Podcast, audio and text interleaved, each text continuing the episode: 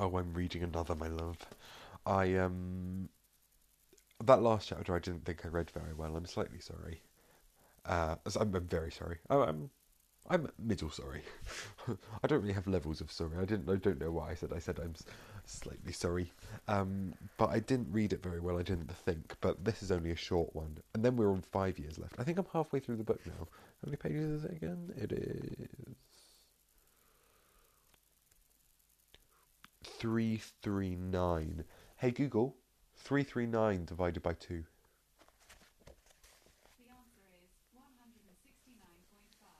Okay, I'm not halfway through the book, but I will be soon. I'm on. Oh, all the next following chapters are so short. What a win! Um,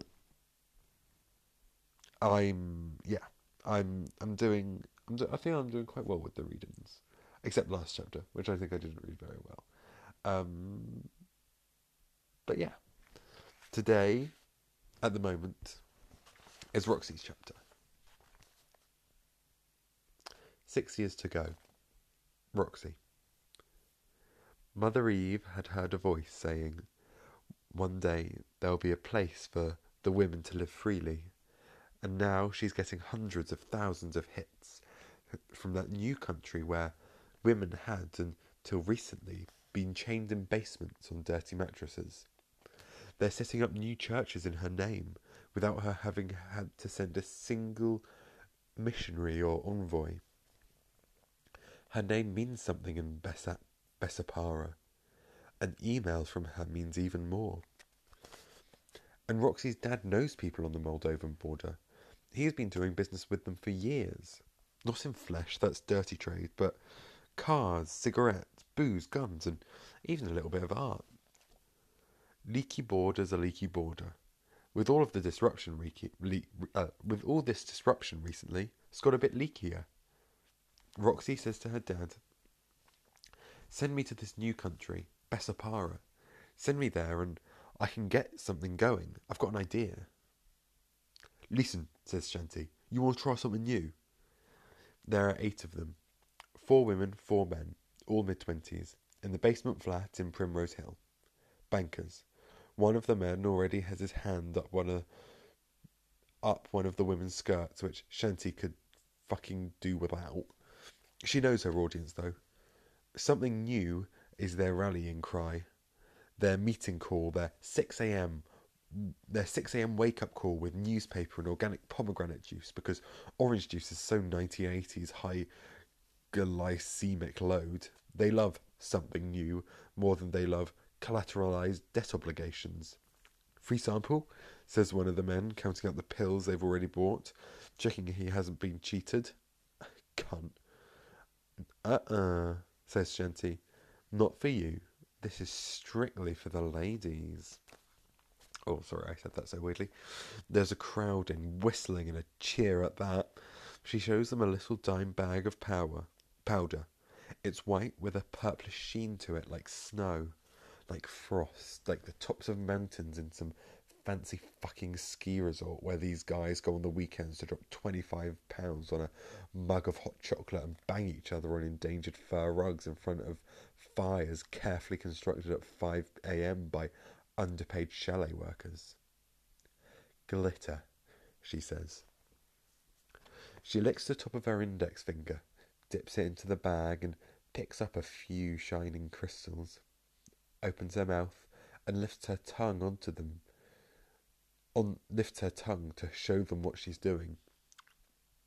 Rubs the power into one of the thick blue blue veins at the base of her tongue, and she offers the bag to the ladies.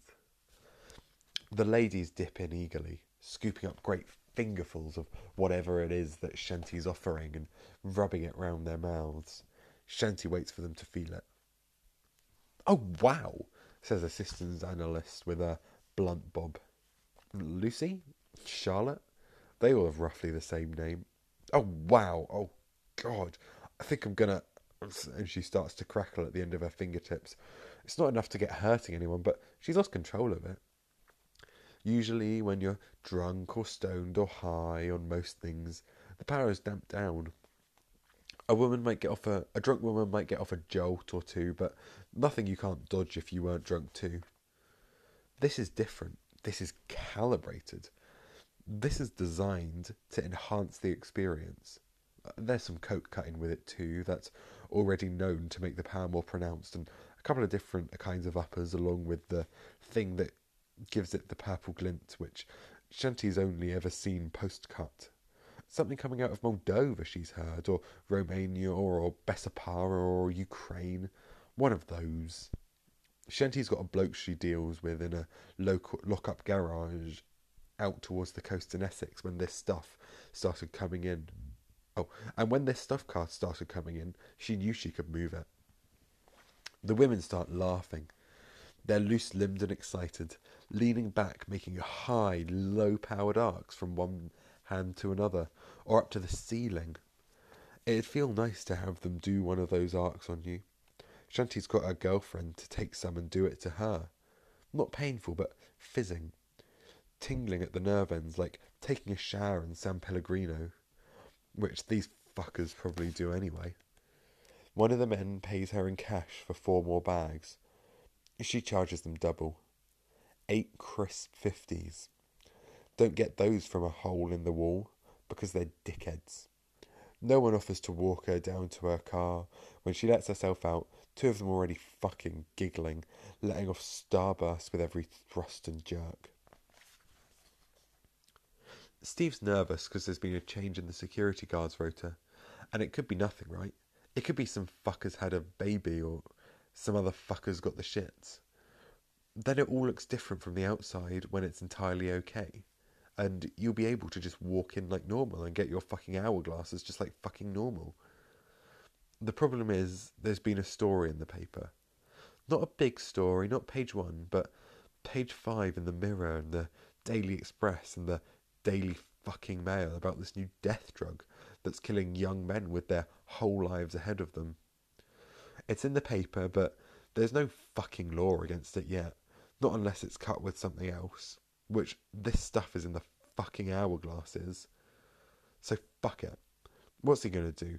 Stand out here like a lemon, waiting to see if PC Plod is waiting by the docks, to see if those guard guards he hasn't ever had a chat or drink with, see if one of those is a copper. He pulls his cap down low over his eyes, and he drives the van up to the gate. Yeah, I've got boxes to pick up from container.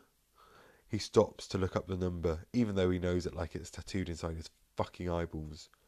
AG21, FE7, 13, 859D. There's a crackle on the intercom. Bloody hell, says Steve, trying to sound conversational. These bloody numbers get longer every week, I tell you. There's a long pause. It was as if Chris or Marky or that Bell and Jeff in the gatehouse, they'd know and let him in. Can you come up to the window, driver? says a woman's voice through the intercom. We need to see your ID and pickup forms. Fuck. So he drives round to the gatehouse. What else is he going to do? He's come through loads of times. Most of those pickups are legitimate. He does a bit of import export, kids' toys for market stall holders. He has a little business, turns a handy profit.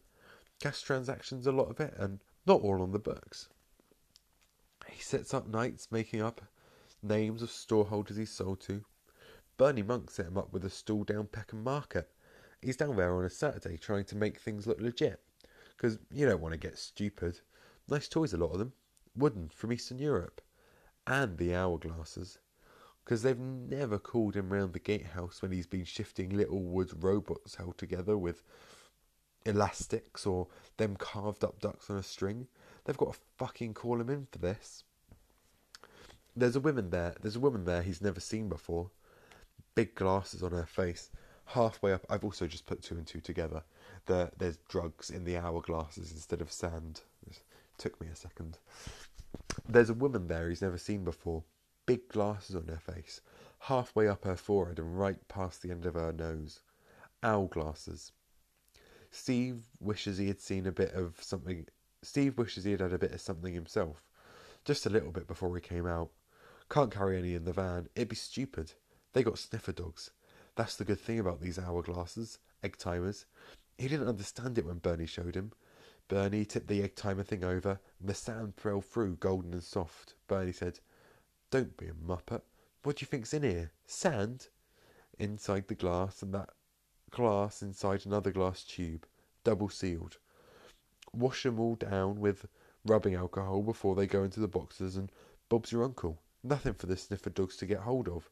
You'd have to smash through one of those egg timers could, before the dogs could get a tell with what it was. Paperwork, she says, and he hands it over. He makes a joke about the fucking weather, but she doesn't even crack a smile. She looks through the manifest. A couple of times she gets him to read out a word or a number to her to make sure she's got it right. Behind her, sees Jeff's face for a few moments against the security glass of the back door. Jeff makes a sorry mate face and shakes his head at the back of the hard ass woman. Fuck. Can you come with me, please? She motions Steve towards a private woman off private office off to the side. What's the problem? Steve jokes to the world at large, although there's no one here. Can't get enough of me. Still doesn't smile. Fuck. There's something in the paperwork's made her suspicious. He's done it all himself. That paperwork. He knows it's right.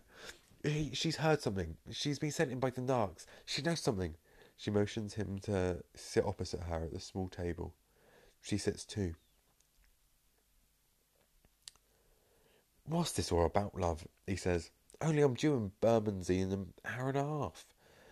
She grabs his wrist and puts her thumb to the place between the small bones, just where the hand joins the arms, and suddenly it's on fire. Flames inside his bones, the veins shriveling, curling up, blackening. Fuck! She's going to pull his hand off. Don't say anything, she says, and he won't. He couldn't, not if he tried. Roxy Monk's taken over this business now. You know who she is. You know who her dad is. Don't say anything, just nod. Steve nods. He knows. You've been skimming, Steve. He, he tries to shake his hand to Gabble. No, no, you've got it wrong. It won't be. But she presses the pain into his wrist, so so he thinks she's going to crack it open. Every month, she says, just one or two of them F timers don't get listed on your books. You get me, Steve? He nods. And it stops right, right now, or you're out of the business. Understand? He nods. She lets him go. He cradles his wrist in his other hand. You can't even see on the skin that anything's happened to him. Good, she says, because we got something special this month. Don't try to move it till you hear from us, okay? Yeah, yeah, he says, yeah. He drives off with 800 egg timers neatly packaged up in boxes in the back of his van. All the paperwork correct, every car- carton accounted for. He doesn't take a look till he's back at his lockup and he's taken the edge off the pain. Yeah, he can see it. There is something. All the sand in these hourglasses is tinged with purple. Roxy's counting money. She could get one of the girls to do it, but they've done it once, and she could call someone in to count count it up in front of her. But she likes doing it herself, feeling the paper underneath her fingertips, watching her decisions turn into math, turn into power. Bernie said to her more than once, "The day someone else knows where your money's gonna, where your money's going better than you do, that's the day you've lost." It's like a magic trick, money. You can turn money into anything. One, two, three, presto. Turn drugs into influence with Tatiana Moskalev, president of Bessapara. Turn your ability to bring pain and fear into a factory where the authorities will turn a blind eye to whatever you're cooking up there that sends purple tinged steam into the skies at midnight. Ricky and Bernie had some ideas for what Roxy should do when she got home. Fencing, maybe. Or one of the fronts up in Manchester, but she had an idea that for Bernie that was bigger than anything he'd heard of in a long time. She's known for a while now what to ask for to make her last the longest, and how to mix it up. Roxy sat on a hillside for a few days, off her face, trying to make out different combinations her dad's people had concocted for her approval. When they found it, they knew it. A purple crystal, as big as rock salt, fiddled about with by chemists and derived originally from the bark of the doni tree, which is native to Brazil, but which grows pretty well here too. A snore of the full thing, pure glitter, and Roxy could send a blast halfway across the valley. That's not what they ship to. That's not what they ship. Too dangerous, too valuable. They save the good stuff for private use and maybe for the right bidder. What they're shipping's already cut, but they've done well. Roxy hasn't mentioned to Mother Eve Roxy hasn't mentioned Mother Eve to her family, but it's because of the new churches that they've got 70 loyal women working on their production line already. Women who think they're doing the work of the Almighty, bringing power to her children. She tells Bernie the week's totals herself, every week. She does it in front of Ricky and Daryl if they're there. She doesn't care. She knows what she's doing. The Monk family are the sole suppliers of glitter right now. They're printing money and money can turn into anything. On email, a private account bounced around to Devon's servers. Roxy tells Mother Eve the weekly totals too. Not bad, says Eve. And you're keeping some back for me? For you and yours, says Roxy. Just like we agreed. You set us up here, you're making my fortune. You look after us and we'll look after you. She grins as she types it. She's thinking to herself, take the whole thing belongs to you. And then we have some pictures here. Mass grave of male skeletons found in a recent excavation of post London village of the post London village conglomeration. The hands were removed pre mortem. The marked skulls are typical of the period. The skulls were incised post mortem, approximately 2,000 years old. And now we're on to five years to go.